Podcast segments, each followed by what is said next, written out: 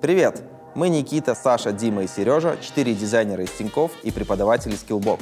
В подкасте общаемся с экспертами креативных индустрий, узнаем о мышлении и навыках, которыми должен обладать специалист дизайна. Подкаст Untitled записан в партнерстве с крупнейшей образовательной платформой Skillbox. Ну, ты же понимаешь, что госорганы такие. Все это миф, что люди много зарабатывают на этом. Но в финале так складывается с государством, что ты еще должен. Вы не обратили внимания, как все толстеют мальчики в Яндексе? Пришел в Яндекс, значит, плюс 10 килограмм. А если в твоей голове есть что-то больше, чем пюрешечка с сосиской, так, то...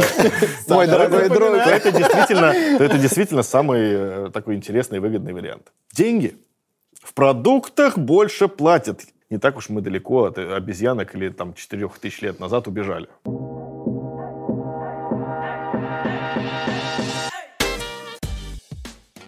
Ребят, сегодня у нас будет суперинтересный гость. Воу-воу-воу. Этот человек рисовал сайт для президента России. Песков? Почти. Он также является руководителем компании «Смена». И этот человек придумал и создал дизайн выходные. Встречаем Артем Геллер!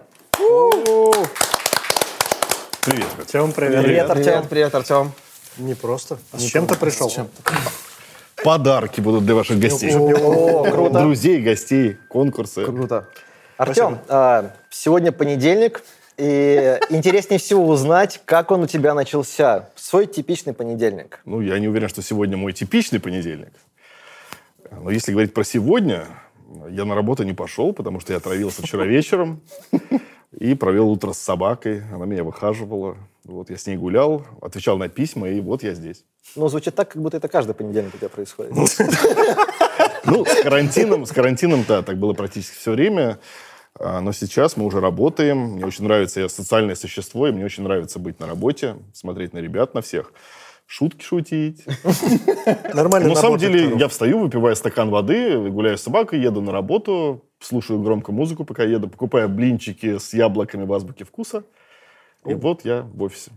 А там много работы. Смотри, еще такой вопрос у меня назрел.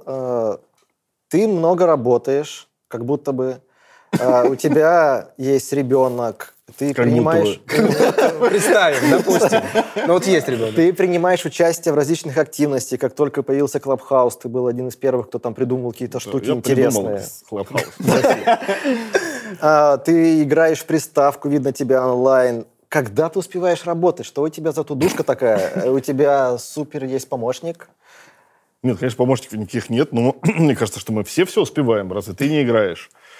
Разве у тебя нет детей? Ах, Артем, нет. Играю. Ну, на самом деле, не все так сложно, как кажется, потому что все вот эти задачи периферийные, они в основном или утром, или вечером, а в середине дня ты просто работаешь, иногда, может быть, залезешь в Clubhouse какой-нибудь. А у тебя это стихийно появляется? Такой, о, прикольно, прям сейчас какую-то тему обсудить с ребятами. Или ты готовишься там за день, вечером тебе приходит идея? Про работу? Ну, например, про Clubhouse какую-то активность. Да нет, это все спонтанно, абсолютно. Я люблю такое, я никогда ничего... У меня план на один день, на самом деле, в этой жизни. Я, может быть, есть какие-то большие цели, но я к ним иронично отношусь, к этим целям, потому что тут, скорее, вопрос к судьбе, к Богу, к чему угодно, кто во что там верит, да, или к стечению обстоятельств. Вот. Не планируешь, короче? Планирую следующий день. Ну, пытаюсь себе устаканить с вечера или с утра. В основном с вечера. Ну вот это ты долго к этому шел? Или у тебя прям все протяжение карьеры это было? Все мое естество против этого. Но невозможно иначе, потому что я вообще ничего не успеваю, если я себе не напишу список дел, которые нужно сделать. И меня очень мотивирует и приятно, когда эти галочки ставлю, эти в тудушечке, что... Дофаминчик. Да. Слушай, а как часто вообще происходит, что ты вчера запланировал что-то на завтра, и наступает следующий день, и все вообще не так? Бывает такое? Ну, на самом деле, бывает, но не часто. Я думаю, что это что-то такое особенное. Я планирую, я закладываю туда... 7 часов закладки. Хаос мира. Закладки, да, специальные делаю. Вот. Да, там... Ну, есть просто супер... Я записываю только суперважные вещи. То есть вот без которых этот день, мне кажется, что, ну, какой-то будет неполный, неполноценный. Глубокое у вас планирование? У меня типа стакан воды, погулять с собакой и в ПС-ку вечером. Вот это как раз не обязательно. То есть, может быть, там, не знаю, отвести кому-то какие-то бумаги в последний день, или, знаю, кому-то наконец-таки ответить на какое-то письмо, которое я там задержал. Ну, то есть, вот такие вещи, которые уже нельзя не выполнить в этот день. А остальное все, конечно, сумбурно довольно. Где записываешь свои задачки? В листке на бумаге? Либо... Ой, я все перепробовал. То есть у меня было все и пользовался всем. И сейчас самый ужасный момент. Я стал пользоваться ремайндерсом на телефончике. В Outlook. Самый ужасный момент. Поставил винду. Я все пробовал, всем пользовался какое-то время. Долго сел на Things и подобных сервисах. Но все, в общем, в конце концов, ремайндерс. Потому что он как бы есть везде, на самом деле. Это просто, на самом деле, хорошая лекция для Сергея. Потому что Сергей каждый раз рассказывает, смотрите, какую классную тудушку я наконец-то нашел. Купил за 3000 рублей. Я такой же. Я их смотрю, пользуюсь, пытаюсь себя заставить, но в конце концов все. Кто-то наконец начнет делать дело за тебя, видимо. Смотри, есть два типа личностей. Одни ребята, которые... А ты думаешь, я второй или первый? Я думаю, скорее второй, потому что про первых я сказал, это те, кто постоянно структурирует, да, и они не могут жить, когда у них хаос, и, ну, как бы они чувствуют себя некомфортно. А есть ребята, которые, в принципе, живут в каком-то потоке, да, но для того, чтобы быть продуктивней, они стараются как-то формализировать свой рабочий день. Ну, ты прав, я второй. Слушай, Clubhouse.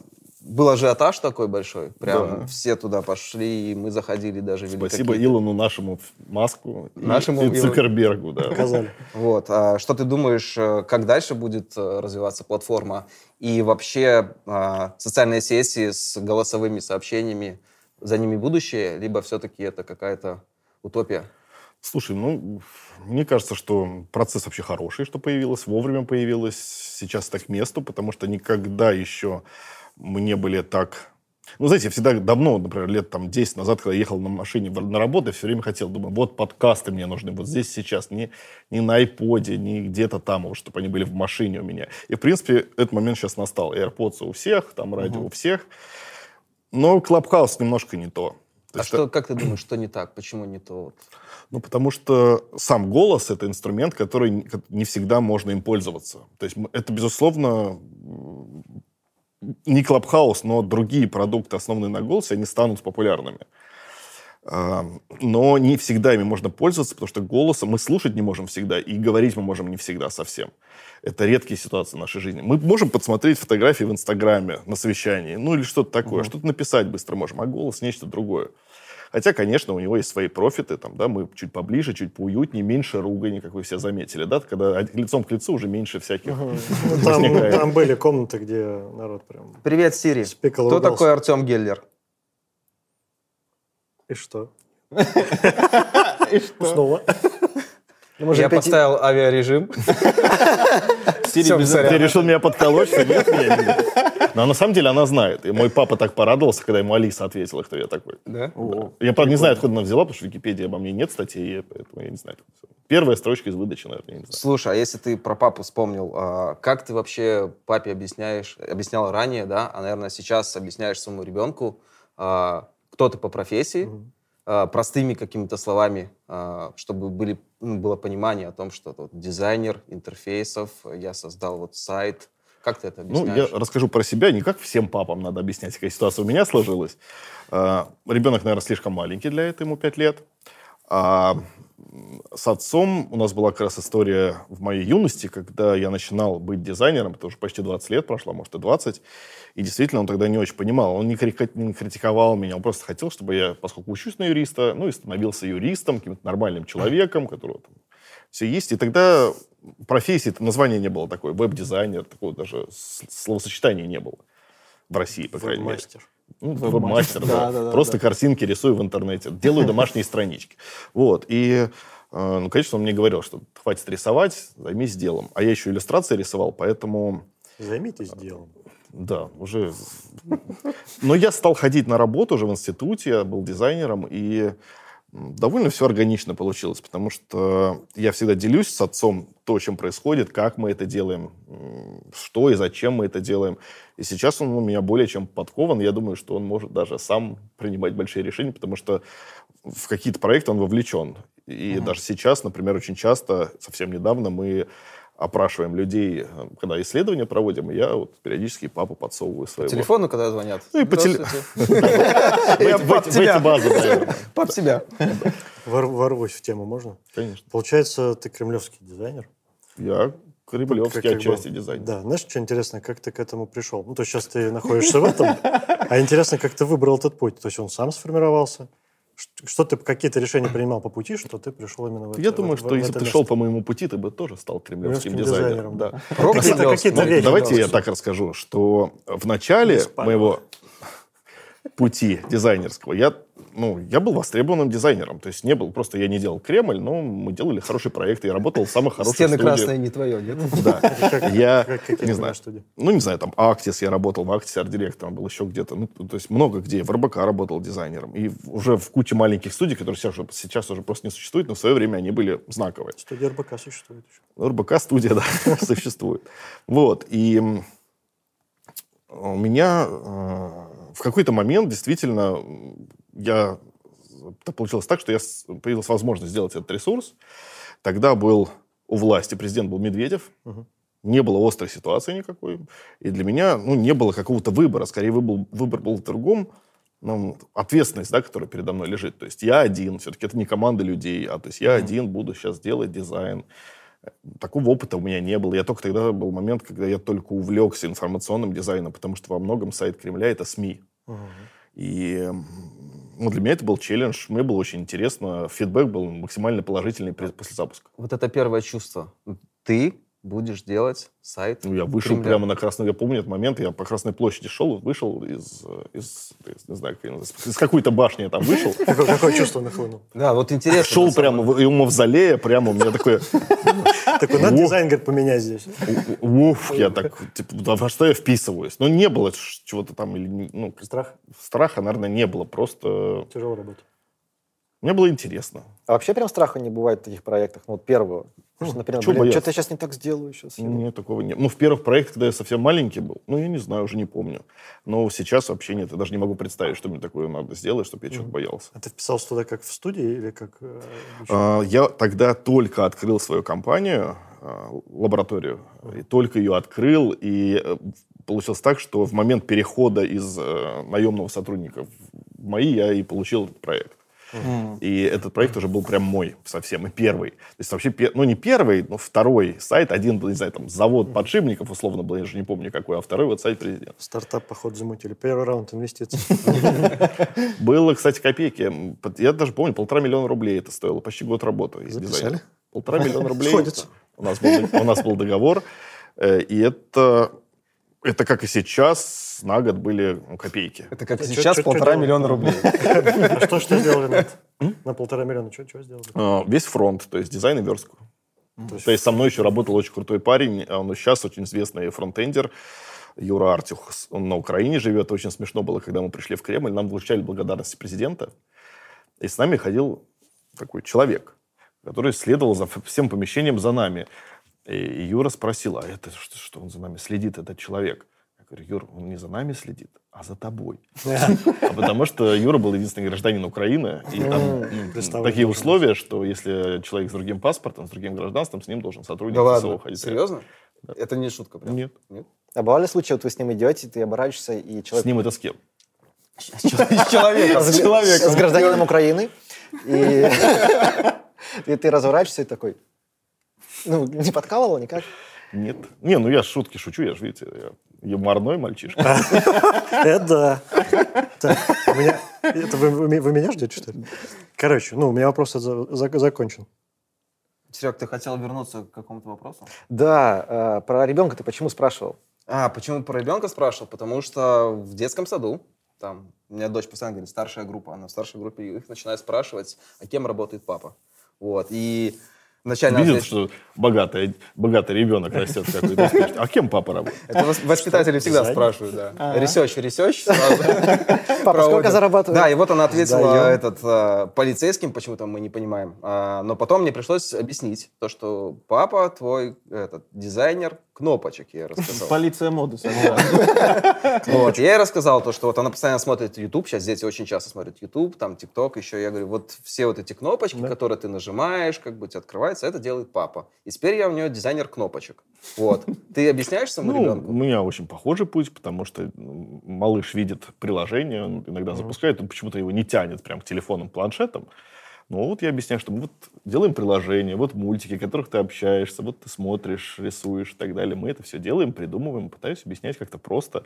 Это действительно очень, очень сложная задача говорить просто, но я пытаюсь, насколько могу. Другая тема как раз-таки с родителями, потому что я сколько раз пытался рассказать там своим родителям, кем я работаю, поколение чуть постарше, там они слышат, ну, программист. Прекрасно. Очень понятно сразу. Да, что непонятно? Все понятно. Образ-то. Людям же не надо знать детали-то. Зачем им знать? Они просто образ составляют, нерд такой, знаете. У них просто был в жизни уже программист с перфокартами. Это же правда, посмотрите. Но это же внутренняя штука. Хочется, чтобы родители понимали, чем ты занимаешься, и видели в этом ценность. Но вот с этим сложнее, потому что, чтобы родители видели ценность, они должны видеть, как что ребенок сам доволен и как-то ему нравится то, чем он занимается. Он должен состояться для родителей финансово как-то, чтобы он видел, что это стабильно. И, ну, наверное, все. Но это, вот эти важные вещи должны быть. А уже детали... Ты говорит, счастлив. Ну, а ты хотел бы, чтобы твой ребенок пошел по твоим стопам, тоже стал дизайнером, либо ты все-таки рассматриваешь для него другие области? Я, ну, во-первых, я точно не буду что-то там на чем-то настаивать. Ну, если дизайн, ну, дай бог. Ну, ладно. Ну, то есть, да, я даже об этом не думаю. Я чувствую, что он мальчишка творческий, но посмотрим. У нас все творческие. У меня родители, мой брат, они, например, музыканты. Вот, а я вот не вышел, я дизайнер. И не были против родителей? Ну, они были... Папа начинал свой путь как джазовый музыкант и работал на заводе. Вот. И потом, правда, он стал уже директором этого завода и уже перестал быть музыкантом. Но, тем не менее, он творческий человек. Орган собрал из медных труб. Ну да. А было такое, наверное, смотри на тебя, ну, пока дизайнер, а потом станет... Нормальным человеком. Но это, может быть, ощущалось. То есть это не транслировалось, ну, прямо. То есть это, например, была бы не смена, а Геллер и партнеры. А у меня была такая компания, причем папа сделал. Сын сегодня... Он был занят, я не мог, поэтому лаборатория Геллера. Да, я еще был маленьким, и вот папа ее сделал, эту компанию. На ней никогда ничего не было, ну просто ради, наверное, интереса он это завел, я не знаю. Прикольно. Да, здорово. Это, если вернуться там, да, чуть-чуть к работе, вообще много бюрократии? Вот ты сталкиваешься... Да, конечно, много. Просто вот вы спрашивали вначале, о чем я не люблю говорить. Отличие типа коммерческих клиентов от государственных. Ничем они не отличаются, потому что в любой коммерческой компании, довольно крупной, очень много бюрократии. Иногда сильно больше, чем у госорганов. И мне существует, ну, как бы появляются разные ситуации, когда говорят такую фразу, ну, ты же понимаешь, что госорганы такие, вот они сложные. В общем, это не отмаз, потому что на самом деле все одинаково, все зависит от людей. И среди госслужащих становится молодых больше, они становятся чуть динамичней, а многие в корпоративном секторе бронзовеют и бюрократию лишнюю наводят. Сложно сказать. Единственное, что государственные проекты делают действительно сложнее, чем коммерческие, с финансовой стороны, потому что все это миф, что люди много зарабатывают на этом. Немногие могут поддакнуть, да, вот, например, Лебедев, он не врет, когда говорит, что это скорее убыточные клиенты, чем те, на ком они зарабатывают, и это малая доля бизнеса. Просто с государством можно иногда сделать те проекты, которые действительно могут помочь куче людей в какой-то сфере, и ты не завязан на вот эти опциональные штуки, типа там продать рекламу, там еще что-то, такие, которые, с которых на людях зарабатывают. То есть не надо обманывать людей. Там есть такие проекты, например, не знаю, там сайт ВДНХ, ну вот вроде как там не про рекламу. Или там национальная электронная библиотека, которую мы делали, тоже вроде как книжки людям, детям, всем книги. И тоже нет таких задач. Эти проекты интересны, их можно сделать только с государством. Забавный момент, я вот тут недавно подумал, что... Вот мы любим эпоху Возрождения, допустим, итальянскую, где вот эти все прекрасные были художники, скульпторы, архитекторы. И я вот осознал, что все, что мы помним, это все госзаказ, чуваки. А не госзаказ мы не помним. То есть в истории остается только госзаказ. Ты хочешь сказать, что через 20 лет А мы будем помнить только тебя. Да. Тиньков погибнет, а Герб России останется, понимаешь? Олежа, живи. Подожди, этот Герб России тоже, кстати, интересная история, про которую можно поговорить. Упрощенная версия Герба России, кроме как на сайте Кремля. Ну, я в последнее время стал реже замечать. Может, просто что из поля зрения моего вышло. Я использовал. Нет, на самом деле его очень много, поскольку, ну, я же, знаешь, когда фиксируешься на чем-то, ты начинаешь это видеть везде, как номера машин, там, 666. Или машину, которую хочешь купить. Да, или машину, которую хочешь купить. Или твою бывшую. Или женщину, которую купить. Она стала хорошо, ведь она уже не твоя женщина. Да. И я вижу много, где даже вот эта прекрасная смена Конституции, ее плакаты висели, эти логотипы какие-то по всей стране. И мне было приятно, заходишь даже в мой подъезд, и там висит этот постер, и на нем там какой-то логотип, там ставили этот герб. То есть там логотип ужасный, какая-то книжка, какая-то что-то. Но герб прямо огонь. Но герб... Вытягивал всю компанию Конституции.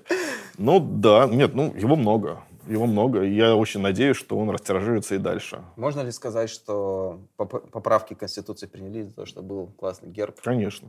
Я думаю, что это в первую очередь. Тема, у тебя были какие-то проекты с государством на коммерцию, то, чтобы вы с него зарабатывали что-то? Ну, они все в каком-то смысле идут, как начинаются как зарабатывание денег, но в финале так складывается с государством, что ты еще должен начинаешь быть в конце концов. Ситуации очень разные. Проекты сейчас же мы делаем продукты, а это значит постоянное какое-то финансирование. Если коммерция может себе позволить сделать план, ну какой-то, ну, работать по какой-то методологии, когда есть вот оплата какая-то, которая... Запаздывает финансирование постоянно? Ну, не то, что запаздывает, а мы сначала делаем, а потом там что-то, может быть, деньги в лучшем случае появятся. То есть это всегда лотерея, и у государства есть конкурсы, аукционы, и никаких гарантий вообще нет, что ты будешь дальше. Потому что может появиться кто-то, который по каким-то причинам просто... А есть какой-то продуктовый дизайн именно? Что вот нет, все стараются очень. Но сама система законодательства, так иначе я не знаю, как можно сделать. Она вот про конкурсы, закупки, про вот этот формат работы. Но и мы бы были сами против, если бы каким-то командам отдавали что-то на какие-то годы. Мы бы первые кричали на ютубчиках, что так нельзя, что воруют, убивают и все такое. Ты так рассказываешь, как будто хочешь донести другим компаниям и студиям, чтобы они не шли в ту нишу и стать монополистом. Наоборот говорю, что все, ребят, давайте, все делайте, потому что можно много полезного действительно сделать. Просто... Вот прям денег не заработаешь, честно. Конечно, есть какие-то нефтяники, значит, еще кто-то, там дороги строят, там, безусловно, воруют и куча денег. Но у нас не та область цифровая, где... Вот это даже смешно, на самом деле, слушать все это, потому что когда говорят, что вот на сайтах кто-то ворует вот в государстве. Ну, представь себе, госслужащий, да, вот у него тут дороги, тут, значит, сайт. Этот сайт, типа, 2 метра дороги стоит. Ну, копеечку. И вот за эту копеечку никто там ничего не будет делать. Они лучше потом, через годик, на чем-то другом, но не на этом. Мы слишком... мелкие. Ты, кстати, еще на каком-то дизайн-просмотре ты рассказывал, что сейчас вот госзаказы и люди, которые там, значит, приходят там с какими-то, так сказать, да, там, какими-то вопросами там, и с какими-то проектами, что они достаточно такие открытые, и в целом они просят просто сделайте хорошо. Да. Я думаю, что вы все удивитесь, если у вас не было опыта, при первом взаимодействии вы удивитесь, какие клиенты, если можно так называть, да, открытые в этом смысле и действительно ждут хорошего чего-то для себя, для своего проекта. То есть в целом, не бывает разве ситуации, типа, нам вот вообще не нравится, надо переделать прям вообще? Я не сталкиваюсь, но я знаю, почему я не сталкиваюсь. Конечно, у нас есть определенный ореол, да, объективный, то есть того, что мы сделали, и клиенты к нам приходят соответствующие, они уже приходят за результатом, у них есть какое-то количество денег, они понимают, как это все устроено. И поэтому мы, наверное, не видим этих нехочух, которые говорят, я не хочу, и, значит, красный в зеленый поменяйте, и вверх ногами поставьте. Вот я так вижу. Ожидание на входе сформировано. Да, хотя я, например, помню, как я поссорился в правительстве, когда мне один из совсем линейных чиновников сказал, что на такую фразу, ну, в пылу нашего спора высказал, что типа, мы платим деньги, значит, ты делай, как мы сказали. И меня эти вещи очень возбуждают, потому что, ну, я не готов так работать, я мальчик вспыльчивый. И я сказал, что не вы платите деньги, это вообще мои деньги, да, это государственные деньги, все наши. Вот этого человека, кстати, уволили потом, через месяц прям. Я не думаю, что по этой причине... Но я его навестил потом. Но я об этом поговорил с вышестоящим руководством, и, возможно, это косвенно тоже было причиной. Насколько сейчас вообще проектов в работе? У нас сейчас, ну, 3 больших проектов, ну, таких, которые сколько-то лет будут длиться, ну, и пара-тройка маленьких, ну, немного. Насколько ты погружен в каждый проект и сколько ты тратишь? Всегда есть 1-2 проекта, в которые я погружен глубоко. Погружен поглубже. Да. И я, по сути, выступаю и лицом, и продуктом этих проектов. В остальные, ну, косвенно, может быть, чуть-чуть как арт-директор, чуть-чуть как, не знаю, помочь там продать сам проект на начальном этапе. Ну, я пытаюсь держать руку на пульсе, но все не запомнишь. И это вообще даже странно, что я веду какие-то проекты, но мне нравится делать. Угу. Мне нравится получать результат того, что я делаю. И, наверное, моя работа была максимально скучна, если бы я... У меня были просто проекты, ни одного моего не было бы. Угу. Ты, кстати, говорил недавно про историю с делегированием, что ты отучал себя не делать руками, а отдавать Очень кому-то. Очень сложно мне было. В чем была сложность? Ну, я плохой арт-директор в этом смысле. Я, конечно, могу объяснить что-то, но мне проще переделать и самому.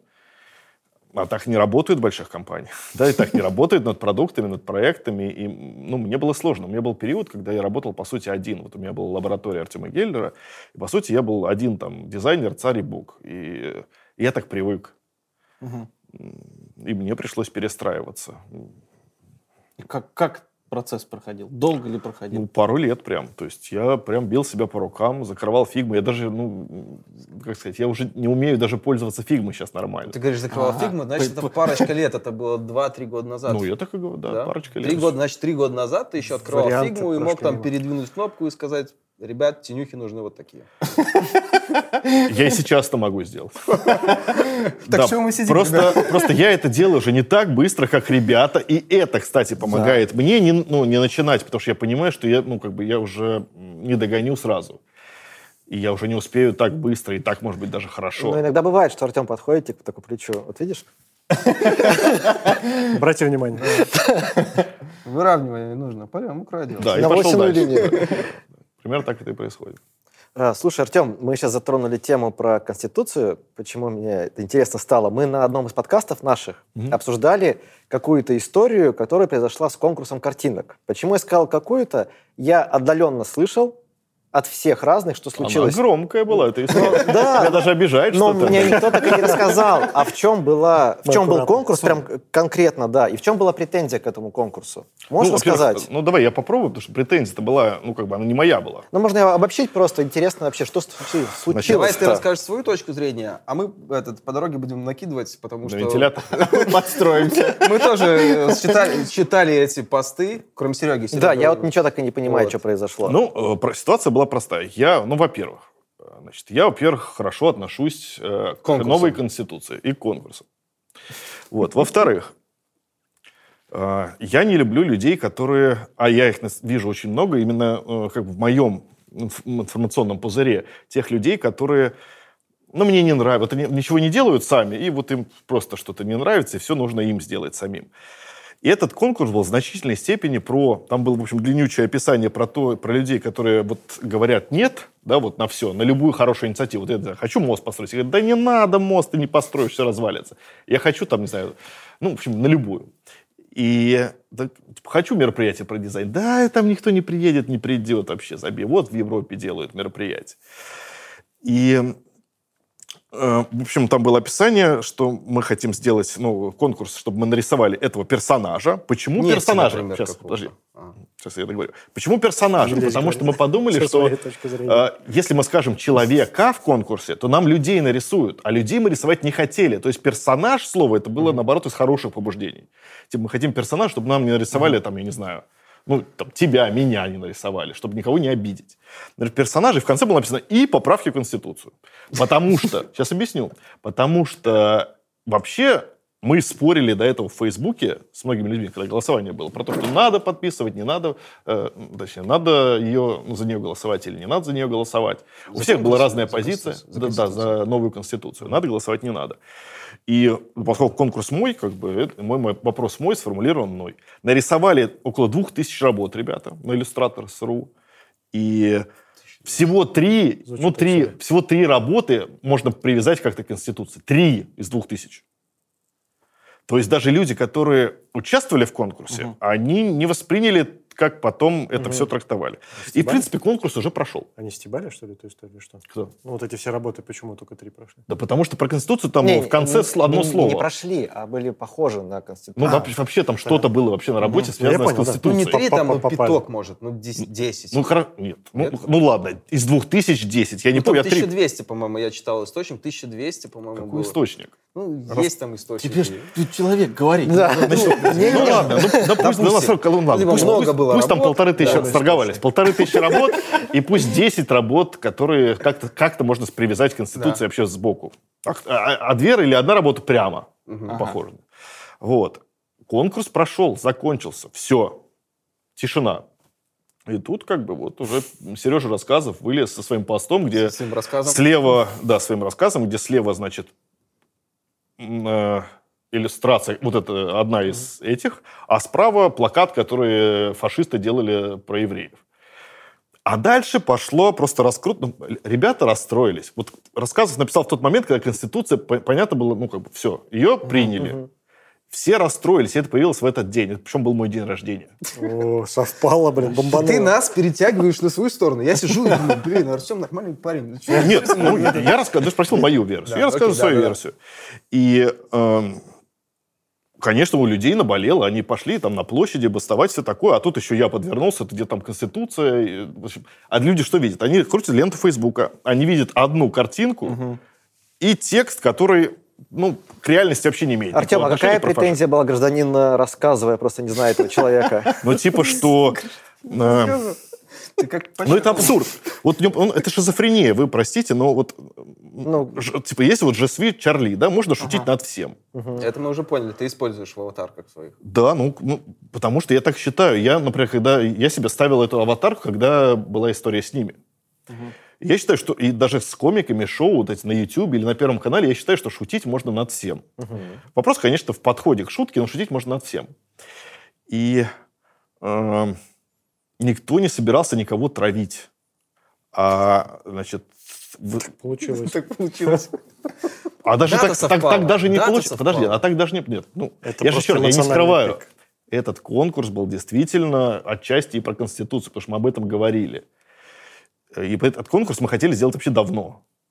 Но так совпало, и мы все объединили, и все прекрасно вышло. Видите, а в чем претензия-то была? Мы так и не рассказали. Я не понимаю, в чем претензия. Ну, что типа я... Вот... Мы превращаем людей в животных. То есть образ... Это типа, настолько фляга полетела? Да, это же... Ну, это абсурд. Мы говорим, нарисуйте персонажа. Мы хотели добрых каких-то персонажей, но не злых. Мы специально сказали персонажа не потому, что нарисуйте, сделайте нам злого монстра из любителя не голосовать за Конституцию, а для того, чтобы людей реальных не нарисовать. Нет, так даже если бы ты сказал, какая ему вообще разница? Ну, то есть у тебя есть человек, у тебя есть мнение, ты вот любишь чай, ты говоришь, ребят, вот... Хочу так, ну, это же интернет, современный интернет, да, где мнение... Где... Ну вот да, это, мне кажется, настолько глупо, когда приходит кто-то и говорит, нет, фашизм, это плохо. Слушай, очень жалко, что ты в тот момент не написал об этом пост. Честно, это единственное, наверное, где под этим постом все высказывались. Каждый так или иначе, но дизайн-сообщество, безусловно, хотело высказать свое мнение. Блин, ну это так глупо, это же дискредитировать себя. Кто-то был на... Ты видишь, кто-то был за тебя, как будто их много было. Кто-то был против, и кто-то за меня. Те, которые в день рождения сидели с тобой. Просто те, кто были за тебя, они не писали. Были наши, да, Сань? И вот там за тебя еще. Да, и, конечно, ну, вы знаете, я... Среди этих людей были мои приятели некоторые, которые тоже были обижены за то, что Конституцию все-таки приняли.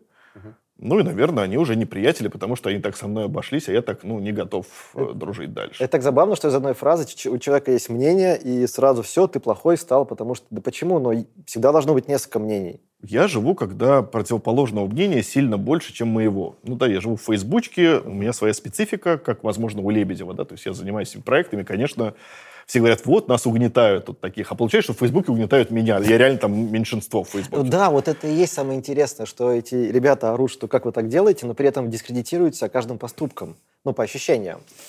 Сложная тема. Я, честно говоря, я в нее, может быть, не углублялся, потому что... Не, мы не будем. Терапию, говорит, пойдем. Я в нее не углублялся, но могу сказать, что в этот момент, когда все это началось, сейчас вот я шутить не буду, как раньше. Даже мне страшно стало. Потому что на следующий день после дня рождения, вот когда, знаешь, ты пишешь один комментарий, а тебе прилетает 50, а еще тебе пишут в личку, типа... Чего? А есть сумасшедшие. Я понимаю, что это незнакомые, а сумасшедшие какие-то пишут, которые вообще сбоку этого увидели, что типа мы тебя найдем, мы убьем и съедим. Даже такое писали? Ну да, тут без съедим, я уже сам докрутил, но там много было. Приготовил. Да, ну то есть пару десятков я таких получил, даже ВКонтакте где-то меня нашли. В общем... Вот. Тебя не так тяжело найти ВКонтакте. Не, ну в смысле специально, что надо было. Это вообще площадка обсуждений была не там. И в Одноклассниках тоже. Это же рассказы понимал людей, все это искал. И все это от анонимных людей, которые аккаунты удаляются, появляются. Я почувствовал, что действительно кто-то со слабой нервной системой в какой-то сложной ситуации легко от этого, не знаю, сбросится из окна, значит, повесится и так далее. Потому что мне было дико дискомфортно. Я ничего не мог сказать. Потому что я говорю, почему удалялись посты? Не потому что я с собой не согласен и хочу удалить. Потому что я писал один комментарий, а мне писали 21. И ты не сможешь всем ответить, в принципе. Поэтому, ну, вот так это устроено. И когда кого-то бьют в Твиттере в каком-то, ну, надо просто складывать лапки, значит, и, ну, и просто... удалить пост, если ты считаешь нужным удалить, и забыть эту историю, потому что ты ничего не сможешь сделать с этим потоком. А что бы ты сделал по-другому, если бы... Вот сейчас ничего. Все прям так, ничего. Все прям... Знаешь что, чем закончилась эта история? Обречусь. Все же хотят что-то объяснить мне в интернете, что я не прав, значит, что... А самое ужасное, наверное, и я сейчас тоже осознанно это говорю, я стал злее просто. Я всегда всю жизнь пытался быть по центру. Потому что я считал, что правда в середине, она где-то серая всегда. И я этого мнения придерживаюсь. И мне в какой-то долгий период, на мой взгляд, удавалось сидеть на двух на этих стульях. Угу. И один из стулов сделал все, чтобы я радикализировался. Ну, прям все. То есть меня всегда пинали, втягивали в дискуссии. То есть сделали все, чтобы я обозлился. И я обозлился. И я теперь не готов вступать в дискуссии подобные. Я, наверное, сразу пошлю. Я теперь тверже и радикальнее настроен, ну, в своих каких-то позициях, потому что я пытался объяснять. Сейчас я эти темы уже не сильно готов на них дискутировать. Ну, вот объяснять, почему я так думаю. Потому что я знаю, что это все, ну, как бы в стену просто. Вот чего добились. Такого результата хотите? Не знаю, я тут недавно смотрел одно интервью, по-моему, Артем Троицкий. Старое, может быть, случайно на YouTube вот это, типа, мне подсунули. И вот он говорил, сейчас... YouTube много она знает. Да, сейчас нельзя быть, типа, посередине. Ну, время определяться. Типа, ты тут или тут. Мне кажется, что это самая идиотская вещь, которую можно сказать вроде бы умный человек. То есть, на мой взгляд, он перестал в этот момент быть умным. Нельзя быть ни в какой момент не серым. То есть надо быть, ну, нельзя быть или черным, или белым. Для меня это все вот, люди окрашенные, как говорил уже Кличко, окрасили те цвета, в которые себя окрасили. Здесь цитаты великих людей сегодня будут. Вот для меня это, ну, это глупость. А тебе не кажется, для дизайнера как раз-таки как будто бы важно быть всегда посередине? Мне кажется, да. А кому-то кажется, что нет. Ну, мне как вы как думаете, ребят? Что? Ну, мне кажется, что все-таки дизайнер должен быть посередине, потому что при любом проекте он должен предвзято подходить к любой задаче и всегда видеть четко плюсы и минусы. Критическое мышление. Да. Так же называют. Да, так называется. И даже в каких-то случаях опыт нужно отбрасывать свой для того, чтобы брать проект, да, с чистого листа. Да, и мне кажется, да, что для дизайнера как раз-таки это важно. И считаете ли вы так же? Ну, быть посередине. Мне кажется, дизайнер чаще в команде устраивает баланс. Ну, типа, если он видит, где-то что-то там выпячивается, там продакт приходит, ему говорит, рисуй так. Он говорит, не, я так не рисую. Ну, как Артем рассказывал, когда ему не нравилось, когда мы приходили, говорили. Ну, да. Вот. И он как-то балансирует команду. Ну, вы стали делать дизайн, не знаю, пачки сигарет. Ну, вот сигареты много. Да, почему нет, интересно. У кого-то есть позиция, ну, как бы это... А он плохой, если он делает сигареты. А я бы Сережа нет. Плохой? А я бы Сережа? Нет. Сережа хороший, а дизайнер, который делает дизайн как бы для пачки сигарет, это, безусловно, его выбор, как бы это его точка зрения. А если он не считает сигареты злом, в принципе? То может делать дизайн пачки сигарет. Получается, такое? Ну, делает и делает. Это нет, некоторые... Может, здесь, смотри, здесь история про то, упаковки. Что если он хочет поменять эту тему, ну, дизайн, ну, если хочет, тогда... Он должен хотеть ее менять? Ну, я думаю, что он должен хотеть сделать свою работу хорошо, как минимум. Хорошо или менять, чтобы люди не курили? Меня интервьюируют или я интервьюирую? Еще раз, какой вопрос? Должен ли человек хотеть всегда какого-то гуманизма, что считают гуманным другие? Большинство, может быть. Нет. Ну, а что, ну, короче, есть куча продуктов, которые, может быть, не гуманны. Более того, есть продукты, которые сейчас считаются гуманными, а через Яндекс.Еда, например. Где-то я читал, не моя фраза, но мне очень понравилась. Типа, представляете, как мы будем думать через 50 людей, что Яндекс, это какое рабство, гонял людей. Да. Я сам задумываюсь об этом. Это же рабы. Это же рабы. Люди ходят как роботы. То есть они интеллектуальные, они люди. Они могут творить, делать все, что угодно. Ничего развиваться. А он целый день несет, значит... Ну, это его выбор. Должен ли вообще дизайн быть гуманным? Ну, некоторые считают, что дизайн не должен убивать, но при этом есть дизайн оружия. Ну, кто-то делает дизайн пачки сигарет. Я считаю, что дизайн никому ничего не должен. Вот. Ну, мне... Закончил. Великие цитаты. Дизайн никому ничего не должен. Ну, ты еще, Сереж, подумай, что как бы дизайн, это ты сейчас говоришь с точки зрения красоты и вот этого всего. Вообще, по сути, дизайн — это проектирование. Да, и как бы ты проектируешь что-то. Как бы ты оружие проектируешь, чтобы оно работало стабильно, функционировало там и так далее. Поэтому больше же оттуда пошло. Систему доставки. Я думаю, что от инфобиза, например, тем, кто делает им продукты, вреда больше, чем от меня и сайта Путина. Все, получается, зависит от твоей точки зрения. Если ты считаешь, что это норм, значит, это получается... А надо ли меня тогда отменять? Обвинять? Отменять. Новое слово модное. Отменять Геллера? Да, вот типа не ездить на дизайн выходные, который делал Геллер. Это хорошее. Тут вообще не придерешься. Это хорошее мероприятие. Но там суть в том, что... Там же посылы такие были. А давайте не будем ездить, потому что Геллер конкурс устроил. Ну, и ты собираешь после этого 1000, там, сколько у вас спикеров? Я думаю, что кто-то отвалился. Я с этим не сталкивался, то есть не было такого, чтобы я написал, а там, Вася, а выступишь ты на дизайн выходных? Он сказал, нет, потому что конкурс. Такого не было. Ну, может быть, кто-то... Наверное, просто вменяемых пока чуть побольше, чем... Возможно. Не знаю, но шума было, конечно. Я метался, я был... И на той стороне, и на этой. Это был первый раз в жизни, когда я закрыл вообще социальную сеть. Первый раз в жизни. То есть я прям закрыл аккаунт. Я даже не знал, как это делать. Я еле нашел, когда в Фейсбуке там делал. У меня просто было, вот когда я это увидел, я подумал, о, люди опять до какой-то херни докопались. Вот у меня было такое мнение. В смысле, прям удалил?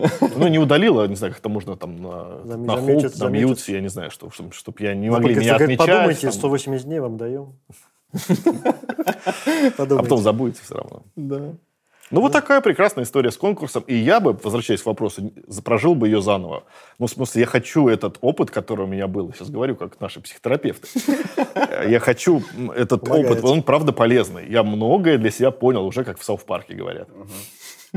Буллинг в соцсетях — это плохо. Это ужасно. Мне кажется, то есть это невозможно представить, пока ты не прочувствуешь на себе. Это кажется хихи-ха-ха.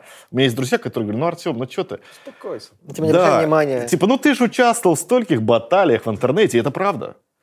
Но когда тебя мочат все, это жесть. Это еще прямо... Еще и друзья. Еще и некоторые... Нет, ты же всю эту картину гипертрофируешь. Некоторые друзья, это может быть трое, а тебе кажется, что это все. Ну да. И это, конечно... Вы же у меня были в подписчиках. Я же лайкал вам... Сережа рассказывал, я штаны в Чечне покупал, чтобы его не побили. Он без штанов приехал. Да, его в итоге побили, и все началось. Нет, его не побили. Не надо было штаны ему привозить. Ну, в общем... Кстати, историю про штаны я даже где-то читал, по-моему. Ну, что, расскажите, что за история? Да. Мы проводили дизайн-выходные в Чечне, тоже нам говорили. Вот все. А мы любим забавные места. Это очень интересные... забавное место. Да, и на самом деле прошли прекрасно. И Чечня красивая. Какой год? Не помнишь? Не знаю, ТикТок лет назад. Ага, окей. Вот. Ну, уже она была такая же, как и сейчас, со всеми ее плюсами и минусами. Прошли прекрасные дизайн-выходные, правда, приезжих было мало. А местных довольно много. И забавно, что местные очень много как раз про легкую промышленность, потому что она хорошо развита, они шьют много дизайнеров одежды, или подобных каких-то текстильных изделий. И там, например, развит рынок. Они в Арабские Эмираты продают одежду, которая модная и в то же время соблюдает все каноны ислама. И вот эти мальчики и девочки сидели на мероприятии, нам, мне дико понравилось. И вот там как раз Сережа приехал с каких-то курортов шортов в Чечню, к вопросу о том, как люди о чем думают. И доехал до отеля, и вот он сел в отеле и не выходил, а я заехал в какой-то центральный магазин в Грозном, где главной его изюминкой был этот магазин бургеров Тимати, Black, как его, Star. Black Star, да. Вот, я ему купил штаны Adidas с 3 полосками. Небольшая ирония, чтобы... И, в общем, отдал ему, да, и он ходил тогда. Ну вот, видите, как он обошелся потом. Вот я надеюсь, после такой душещипательной истории... Напишет он мне. Напишет, конечно, и наш подкаст будет сближать. Такая рубрика такая. Я устроен так, что я плохого ничего не делаю, но я все помню. То есть я в какой-то, как-то зримой перспективе не прощаю таких вещей. Я ничего плохого не делаю, но не прощаю. Слушай, Тём, расскажи, когда... Вот, мне просто интересно, как ты тусишь с друзьями своими.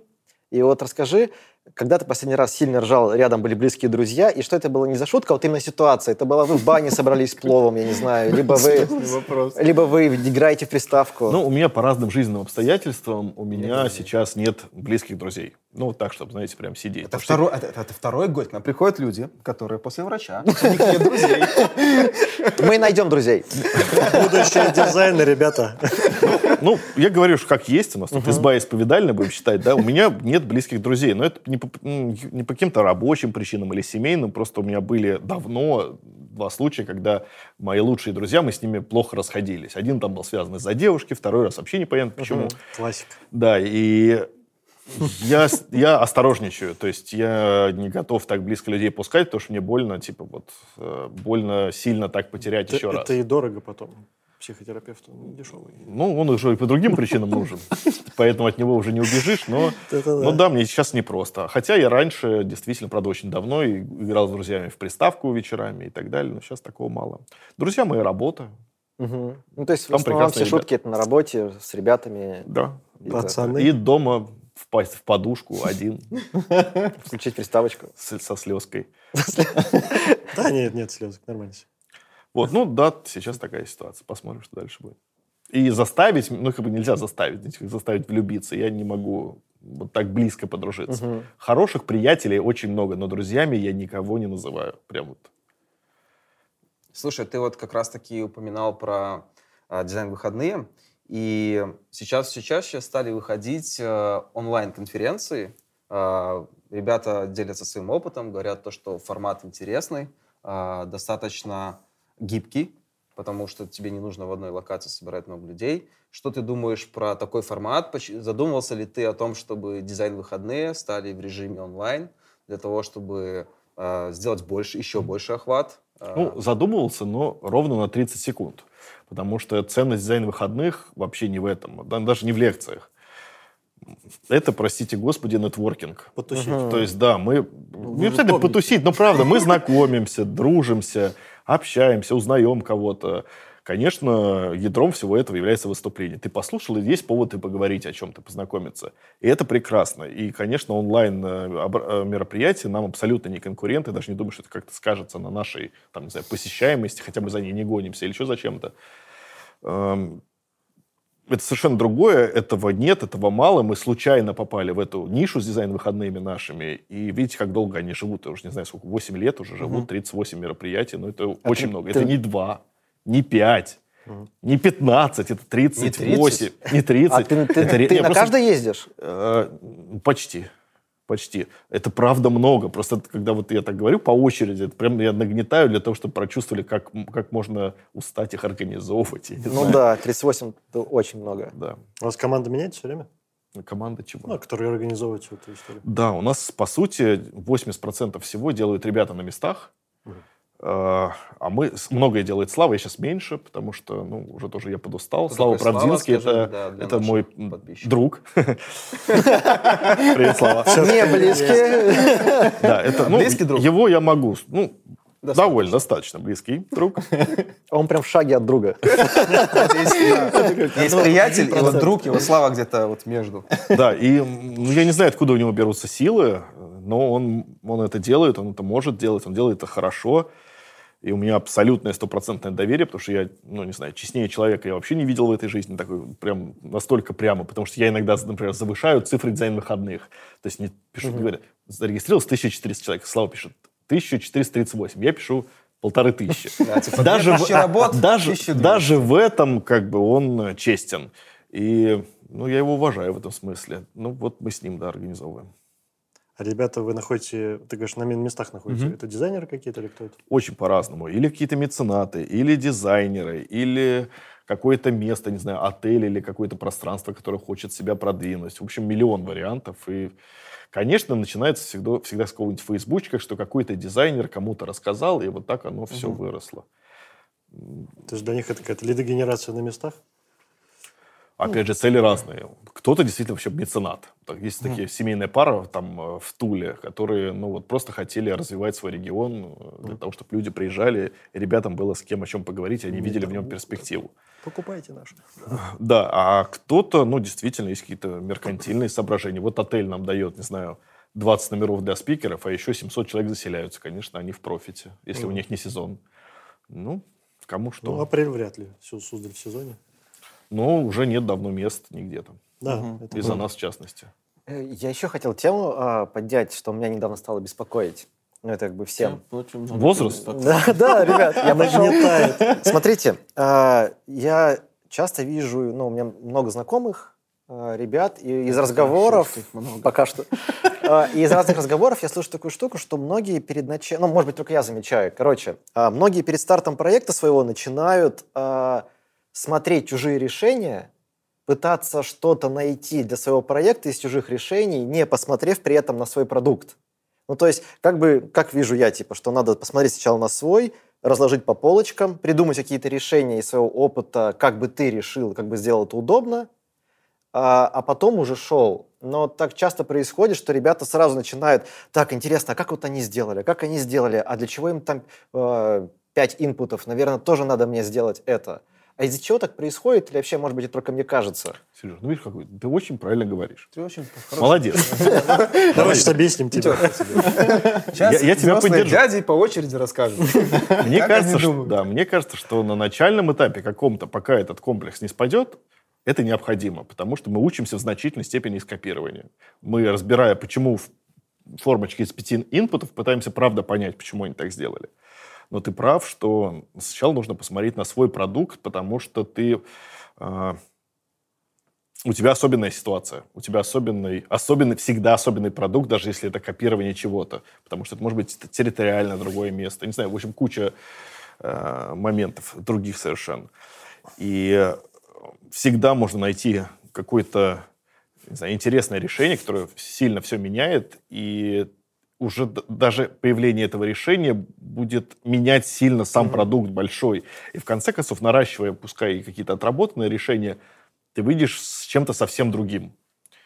И это, классно. И я, зато... Мне кажется, что мы вот этот бенчмаркинг всегда делаем в основном для отписки, то есть внутри. То есть вот ребята собирают там что-то, что было, это показать клиенту, чтобы он видел, что вот... Ресерч был. Ресерч вот в этом направлении был. Он не решающий. Работу абсолютно. Видно. Смотри, то есть ощущение, что я бы почему я тему поднял, как будто бы хочется дать совет, думайте сначала сами, как вы бы решили эту задачу, но такое ощущение, что по твоим словам, что сначала надо дать ребятам все-таки покопировать, посмотреть, а это приходит как будто бы с возрастом. Молодым точно надо, а как иначе? Они правда не понимают деталей. У меня есть вообще такой, у меня был пост, самый популярный за всю историю моего фейсбучка, был пост о том, я написал, кто такие продукты. Что продукт может быть только... если у тебя хоть нет одного пункта, то ты, иди лесом. А пункты были такие, что ты должен поработать менеджером или знать, или ты должен начать попробовать свой какой-то бизнес, пусть маленький, небольшой. Ты должен поработать с фронтендерами и бэкендерами. То есть ты должен поработать на стороне клиента. То есть имея весь этот опыт, ты действительно можешь классные продуктовые решения принимать. И меня очень смущает, как стать, продуктом, с нуля, вот это все. Ну, так это не бывает, это смешно. За 2 дня. Да, это ну, немножко не про это. И дизайнером, наверное, и то плохим. Но нельзя научить думать глобально, потому что глобально это всегда куча деталей, которые ты не осознаешь, но эмпатии своей ощущаешь. И это, безусловно, накапливается, и это надо накапливать. А не кажется ли тебе, что вот дизайнеры, которые молодые даже сейчас, которые пытаются прийти в профессию, что они очень узконаправлены? То есть, например, там, вот только я вот в мобилку смотрю, вот, и только вот этими интерфейсами и занимаюсь. А если говорить про там олдскульщиков, да, то они могут тебе и один интерфейс, и второй, и иллюстрацию, и по бренду метро, что-то придумать. И идентику сделать. И все как бы, да. И еще потом такой... Интерьер дизайн. Они дизайн как раз-таки не с точки зрения «я вот делаю про мобилку», они как раз-таки вот так. Нет ли такого ощущения? Есть, но со взгляда индустрии это хороший процесс. Если мы говорим про бизнес, да, то есть есть вот этот гвоздь, который мы берем, этот шуруп, который вот этим может заниматься. С точки зрения человеческой, с которой надо думать, конечно, это плохо, потому что люди... Это как без высшего образования, без книг больших, важных. Это люди, у которых даже в нашей области не широк кругозор. Скорее всего, конечно, человек может развиваться сам по себе, но, в принципе, он не попробовал ничего, да, и... сразу сконцентрировался на какой-то задаче. Но если пойти другим путем, когда человек многое вот умеет, и флайеры для бань, значит, и идентику, и интерфейсы какие-то сложные делать, то ему для того, чтобы себя продвигать и стать действительно специалистом, ему, правда, в какой-то момент надо в чем-то том, что ему нравится, сузиться. И сузиться очень радикально. Я в свое время действительно сузился до инфодизайна, вот, может быть, до госпроектов, еще что-то. Это позволило мне... Это помогает и в маркетинге в каком-то. Типа, вот я делаю это. Ну, и ты знаешь понятно, свою нишу. Это... Да, и я действительно хорошо это делаю, и ко мне клиенты эти приходят. То есть, и я, правда, все больше и больше становлюсь специалистом. И ты отдаляешься от других, отстраиваешься, что потом помогает тебе хорошо жить и работать. Знания в других областях только усиливают эту. Не прям быть экспертом в этих. Конечно. Да? А без этого вообще невозможно. И вообще все новое вот для этой индустрии можно придумать, банальность, но из пересечения областей других. Нельзя вот кнопки красные делать и что-то другое сделать потом. Слушай, смотри, вот сейчас, допустим, есть такая приставка, там раньше были веб-мастера, веб-дизайнеры, потом UX-UI-дизайнеры, а теперь продуктовые, да? Кажется, это такое, более-менее свежее какое-то выражение, да, того, чем мы занимаемся. Как думаешь, что такое продуктовый? То есть это тот же продукт, который ты по чек-листу должен пройти? То есть требования увеличились, что ли, получается, к профессии? Нет, не увеличились требования. По факту, можно говорить о том, что в это вкладывают, и что по факту получается. По факту получается, что человек в течение года двигает 1.5 кнопки. По факту. У него мало метрик. 7-8. У него мало метрик. Сколько бы ни говорили о метриках все, я знаю, как это происходит, и их, правда, очень мало. Редко и не всегда. Да. И уж тем более, не часто они доходят, эти метрики, до рядового, скажем так, дизайнера, который, значит, этим занимается, продуктом. Но эта работа спокойная, стабильная. Вы не обратили внимания, как все толстеют мальчики в Яндексе? Пришел в Яндекс, значит, плюс 10 килограмм через год. И причем это только в Яндексе, кстати. Это смутишно. Не знаю, пацаны с Яндекса напряглись. Че я потолстел? Говорит, нормально. Нет, это есть индекс Гугла. Когда приходишь в Гугл, ты постоянно набираешь там, сколько там, плюс 5. Плюс Гугл. Ну, такая работа, она... Есть пласт людей, которым она подходит. Это как раньше заводы. Вот ты стоишь у станка. Ну, плохая, может быть, аналогия, но психотип у людей может быть похожий. И ты, значит, вот эти вот кнопки переставляешь, одни и те же. Ну, а есть психотип другой, скажем, назовем его студийный какой-то, да, где каждую неделю у тебя новый там челлендж. Это не всем подходит совсем. На мой взгляд, студийный интересней. Но сейчас вот эти... Совсем студийного не получается практически. Сейчас получается... У студии тоже более длинная работа. И мне кажется, что я нашел вот этот комфортный формат, потому что мы придумаем и растим продукты вот в течение года, допустим, или 2, и мы уже помогаем на конечном этапе засунуть туда людей, которые нужны, то есть собрать эту продуктовую команду, и уходим. Избавились такие. А следите потом, что происходит с проектом? Ну, да, нет, с нами консультируются, говорят, иногда привлекают. Поддержка, да? Да, и мы стараемся делать так, чтобы все работало. Потому что некоторые наши ребята остаются навсегда у клиента, по сути, не у нас. Подожди, мы ушли просто от слова продуктовый. Так ты объяснял, что такое продуктовый дизайнер. Что получается, это человек, который двигает полторы кнопки. Который толстеет. Да, все правильно. Я пытался... Человек, который много объяснений теоретических. Но они не относятся к реальной жизни. Ну, продукт – это то, что живет долго, развивается. Продукт, понятно. И все. Что ты спросил про продукт? Продуктовый дизайнер. Ну, короче, просто сейчас идет переформатирование. Дизайнер на одной из небольшой задачи. На части продуктового дизайнера. Но это же целый продукт. Ну почему одной небольшой задачи? Ты не думаешь, что продуктовый дизайнер смотрит не только конкретно в одну область, там, интерфейс, да? Он смотрит, что происходит до, как продукт коммуницирует с пользователем, там, на этапе рекламы. Как бы да. Так должно работать. Так должно работать. Как бы да. Он смотрит, но он не погружен, потому что все верхнеуровневые вещи проговорены менеджерами повыше. Все низкоуровневые, совсем низкоуровневые вещи проговорены еще кем-то, а он работает в непонятных часто ограничениях сверху и снизу. И как слепой котенок, значит, что-то пытается двигать. И вдруг кому-то что-то понравилось из тех, кто сверху или снизу по каким-то причинам. Или просто понравилось лично, или, может быть, статистика какая-то что-то показала. И тогда... Он становится лидом. Да, тогда это его звездный час, и он становится лидом. Но, не знаю, мне такая работа... Я не говорю, что это плохо, просто мне она мало подходит, такая работа. И мне не кажется, что дизайнеры погружены в продукт. Если продукт небольшой, верю в это. Но если это все разрослось, и, конечно, дизайнер не знает, что там на бэкэнде происходит, а продукту надо это знать. То есть он понимает, что есть техническое ограничение. Какое именно...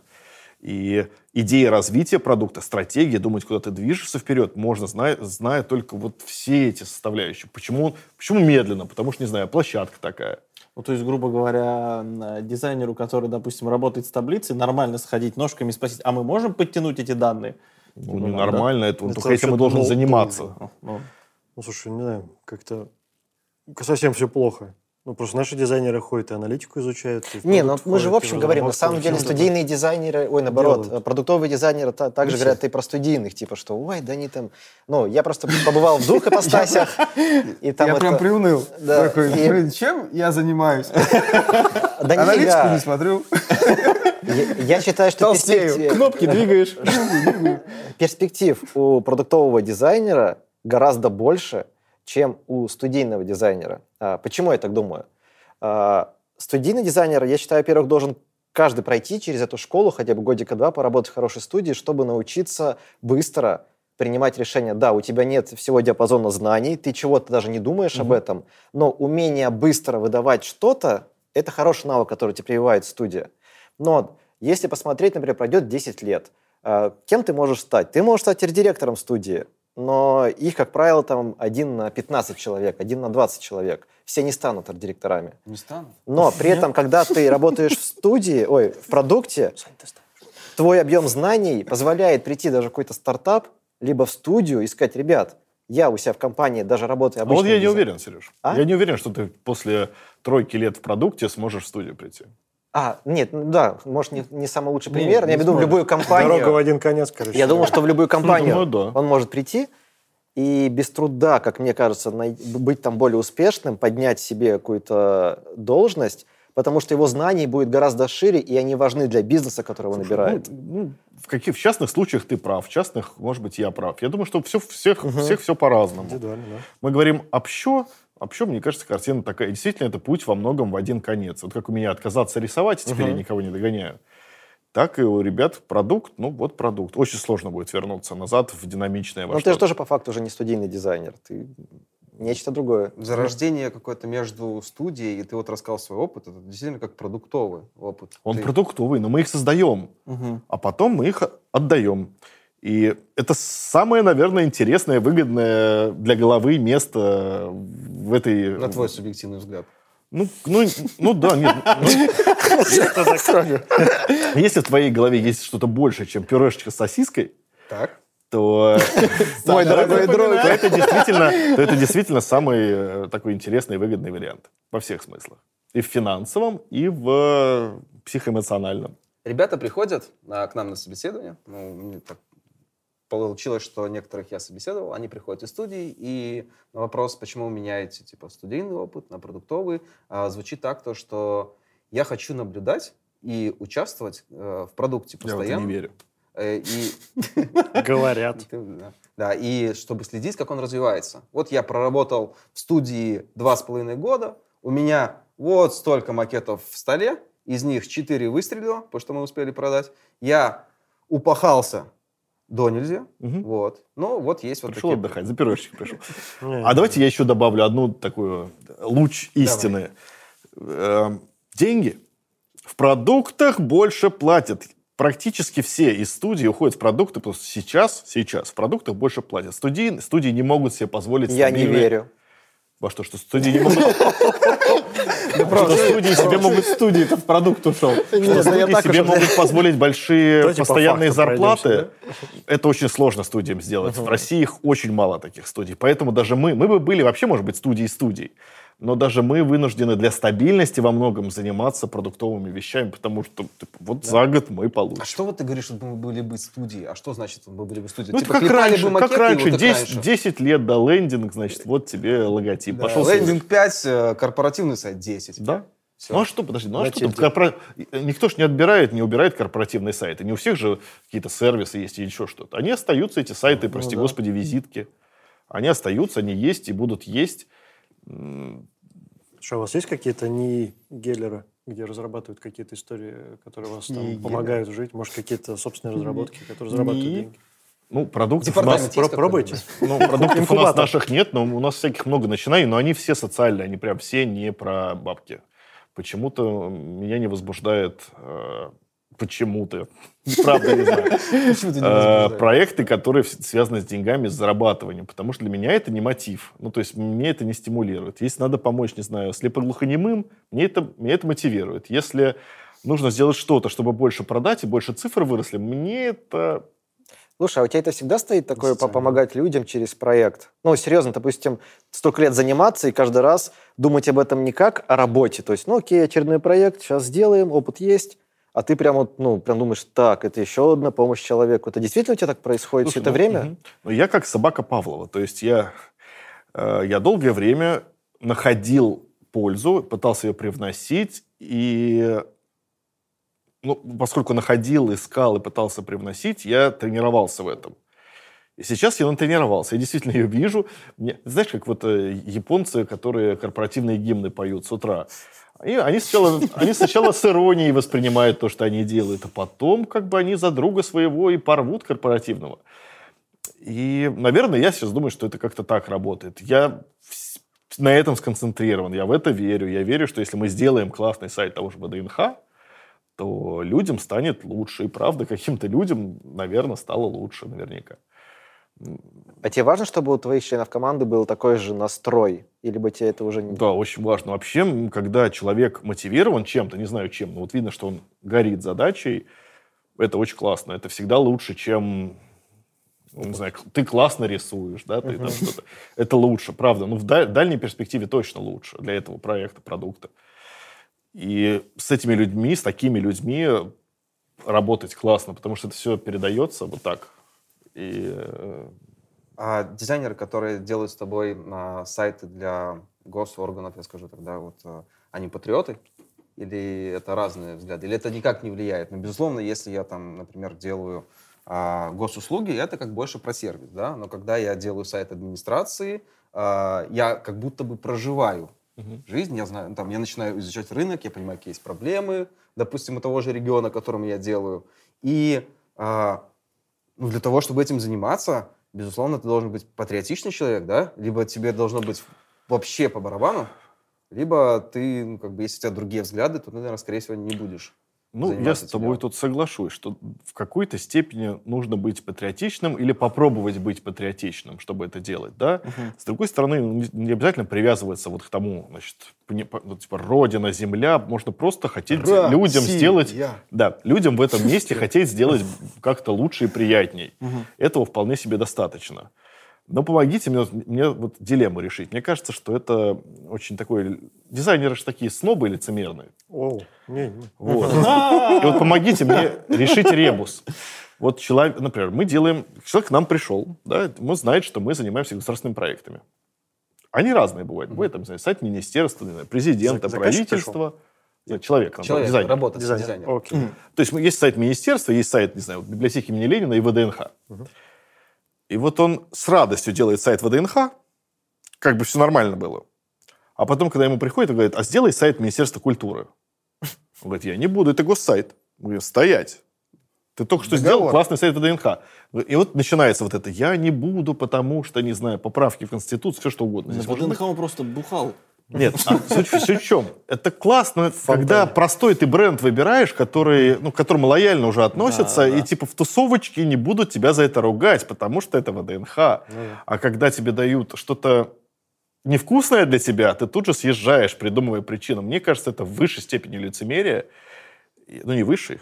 Просто это лицемерие. Ну, вот я поэтому говорю, что дизайнер должен быть в балансе, потому что как раз-таки я занимался сайтом министерства, и меня нисколько это вообще ни на секунду не парило, что я делаю что-то плохое. А кто туда ходит? На сайте министерства что ходит? Воры туда ходят. Туда ходят люди, получают документы. Это твои мамы, папы, бабушки, и ты сам.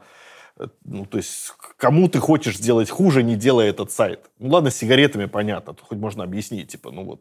Не хочу для людей ценить. Интересная штука как раз вот про вот это качество, да, то, что ты сейчас рассказал. Как вообще на собеседовании увидеть такого человека? Вот можно ли это как-то Топ-3 вопроса, скрывающие человека. Ну вот да, как вот Артем может вот сразу понять, наш человек или не наш человек? За кого голосовал? Вообще не так. Не знаю, мне кажется, легко увидеть заинтересованность человека. Если он задает вопросы, если он реагирует, значит, вдумчиво слушает тебя, значит, пытается вдумчиво отвечать, видно, что он мотивирован чем-то, это, безусловно, человек заинтересован. Во всех других случаях, наверное, не заинтересован. Но это не значит, что мы его, например, не возьмем. Да? Он может быть специалистом в чем-то, нам нужен такой специалист, и, может быть, недостаток мотивации компенсируется, не знаю, чем-то другим.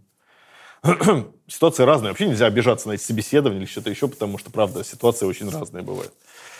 Но для меня, наверное... Я вообще вопросы про там, портфолио и какие-то узкие вообще не задаю, потому что я понимаю, что люди учиться будут. Вот у нас есть сейчас девочка Алина.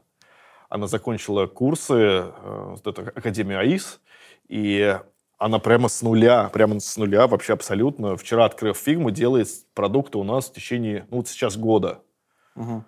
Она переросла за год всех. Она очень крутая. И мы все удивляемся, что даже мы шепчемся с арт-директорами, типа, вау. Сейчас подсидит. Ну, эти шутки тоже есть, но... Да, эти шутки тоже есть, но... Погугли-ка Алину. Вот тот случай, когда человек заинтересован, и он вообще был на нуле, на полном, это фантастично. Такое, мне кажется, очень редко случается. Редко, конечно, редко. Ну вот Алина, Серега, как он сказал перед интервью, и кто-то еще. Да. Может быть. Наверное, их всего двое. Два алмаза. Нам надо познакомиться. Может, у вас будет, да, синк на этой. А представь, какой у нас ребенок будет. Всех первых. Очень заинтересованный малыш будет.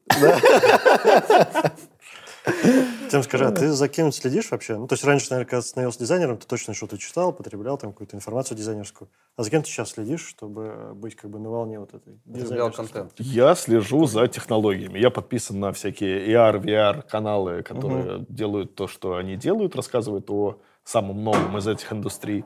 Я подписан на то, что интересно. Это касается, скорее, не знаю, какие-то странные телеграм-каналы в основном. Ну, вот такие, типа. Что они тебе дают?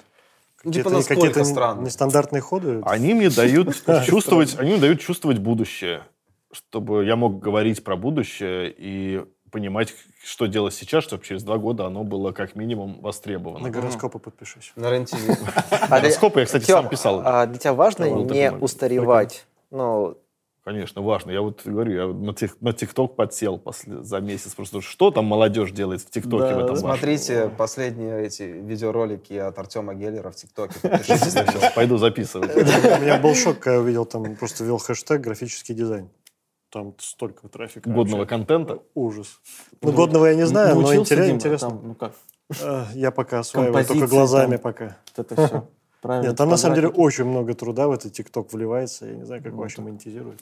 Ну, мне интересны технологии, мне интересны сервисы, которые всех съедают и поглощают, и как они это делают. И у меня есть свой прогноз будущего, к которому я прикрепляю вечно что-то, его меняю чуть-чуть. Ну, мое ощущение, нет, не написанный какой-то прогноз, да, который в голове у меня сложился. И мне это нравится. И, конечно, я общаюсь с 18-летними, 19-летними ребятами, которые у нас работают. И странно, если я чего-то не знаю, не видел. Это такое... Ну, как, наверное, мне будет дискомфортно. Ты публикуешь где-то этот прогноз? Как-то его обновляешь? Нет, конечно. Нет, а будешь публиковать? Обязательно. В ТикТоке. Подписывайтесь на меня в ТикТоке. Да, Артем, ты как раз-таки рассказывал, что следишь за новыми тенденциями, хочется быть поближе там к новым веяниям, ТикТок. Так-то я уже старый, хочется быть ближе еще. Ближе, чтобы ощущать. Вот. Вопрос такой. Как ты относишься к регулированию интернета в России? И скоро ли нам ждать русский YouTube? А может, даже ты его уже делаешь? Ну... Давайте начнем с базовых вещей, таких, которые важно сказать, обязательно предварить, потому что регулирование неизбежно, потому что любое регулирование в любой стране, потому что есть разные крайние степени всего чего угодно, и, конечно, их надо регулировать. Если ты спросил про Россию, отношусь по-разному. Что-то мне симпатично, что-то мне не симпатично. И что-то меня раздражает и бесит. Конкретных примеров, наверное, я сейчас просто, мне если подскажете, я могу свое отношение сказать, но я сейчас просто не вспомню. YouTube, большие площадки, никто не хочет закрывать площадки. Есть важный момент, который является болью для всех стран почти, на которых не живут сами площадки, в смысле, там, не знаю, хостингов, юридической формы своей. Это то, что не отвечает сама площадка за... Нет, площадка не... Несет ответственность. Не то, что не несет ответственность, она не реагирует на просьбы. То есть она не соблюдает, например, законодательство какой-то страны и не реагирует на запросы. Это большая проблема. Вторая проблема – это персональные данные. Тут я согласен, что как бы гики от технологий не говорили, что они могут быть где угодно, мне кажется, что они должны быть у нас. И неправильно со стратегической позиции думать, что, какая разница, где они лежат, мы там в каком-то волшебном современном мире живем, где... Это не так. Люди все еще воюют, они стреляют, убивают друг друга, и не так уж мы далеко от обезьянок или там 4000 лет назад убежали. Люди такие же животные, как и были во многом раньше, мало поменялись. И когда площадка не реагирует на твои запросы, который соответствует ему законодательству, или новому, старому, неважно. И нет возможности конкретно ее, например, заблокировать, а может, заблокировать только весь интернет или какой-то, например, сегмент. Конечно... И скорость порезать. Да, конечно, государства пытаются делать что-то в этом направлении. Все государства, без исключения. Например, мы сейчас помним прекрасную историю с Фейсбуком в Австралии, где Facebook все-таки... пошел. То есть они не готовы отказываться от рынка, как бы они ни выпендривались на начальном этапе. Это он начал ставить софт наш? Они всегда ставили. В других странах. Нет, в других странах. В том-то и дело. Мы об этом не знаем, мы воспринимаем это как что-то необычное и ужасное. Они в Германии ставят, они везде ставят то, что надо. А только мы такие только сейчас до этого додумались. В Мексике, похоже, будут зарядки. Да, Бразилия. Бразилия, да. И...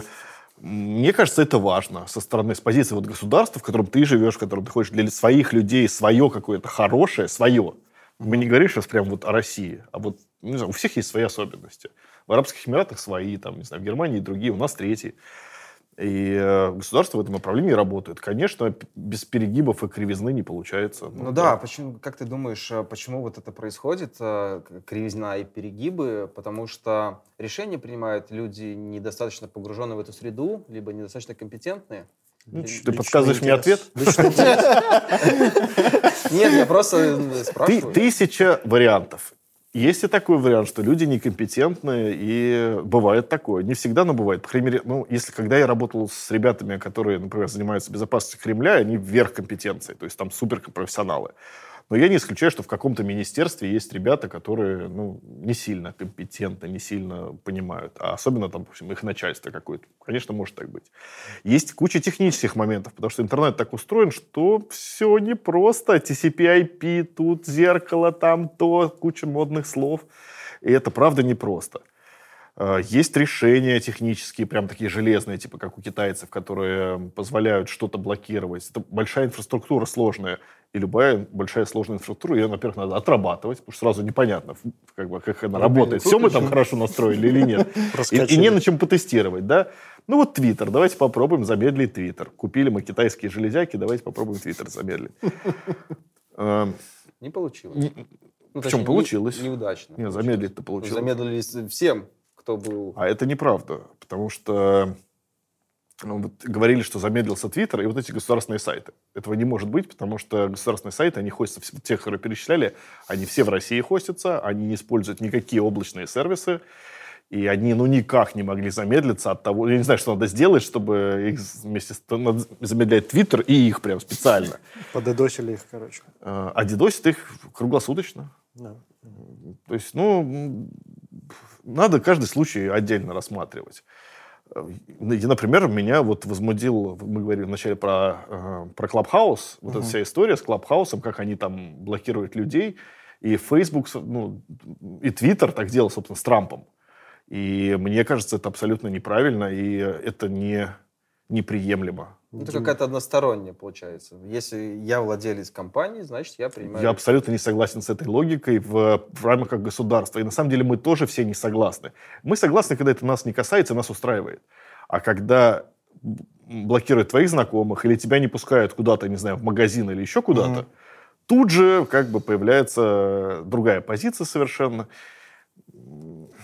Поэтому очень спорно все. Хорошо относится. Ну, давайте на этой спорной теме и закончим. Давай. У нас, по-моему, конкурс. Да. Друзья. Никита, что ты... Классно выглядишь. Спасибо. В общем, друзья, Артем к нам пришел не с пустыми руками. Не один. Да. Со своим другом Бринхерстом. Да, со своим другом Робертом Бринхерстом. Да, основы стиля в типографике, между прочим, второе издание. Вот. И мы хотели бы, естественно, там эту книгу подарить кому-то из наших зрителей, слушателей. Правила совершенно простые, их говорят на каждом YouTube-канале. Подписывайтесь на наш канал, ставьте лайк этому видео и, пожалуйста, напишите в комментариях, что не хватает этому подкасту и какую-нибудь самую классную идею мы посмотрим, выберем и подарим автору комментария эту замечательную книгу. А книгу непростую. Что хочется добавить? Книгу непростую сейчас, не добавишь. Золотую, с автографом, самовартную. Добавить хочется колокольчик, чтобы мы запомнили и всегда начали говорить, колокольчик нам нужен. А теперь вот такой вопрос на внимательность. В какой угол надо показать, чтобы... Колокольчик здесь? Да. Надеть колокольчик. Прям где ты сидишь. Там колокольчик. Там колокольчик. Я сам что-то пишет. Ребята меня держат в заложнице. Спасите, помогите. Спасите, помогите. Это все было неправда. Спасибо. Рассказов лох. Ну, это вырежем, но смешно получилось. Нет, мне понравилось. Запомните, вот это мы не вырежем. Спасибо, Артем. Спасибо, Артем. Было очень круто. Спасибо тебе большое.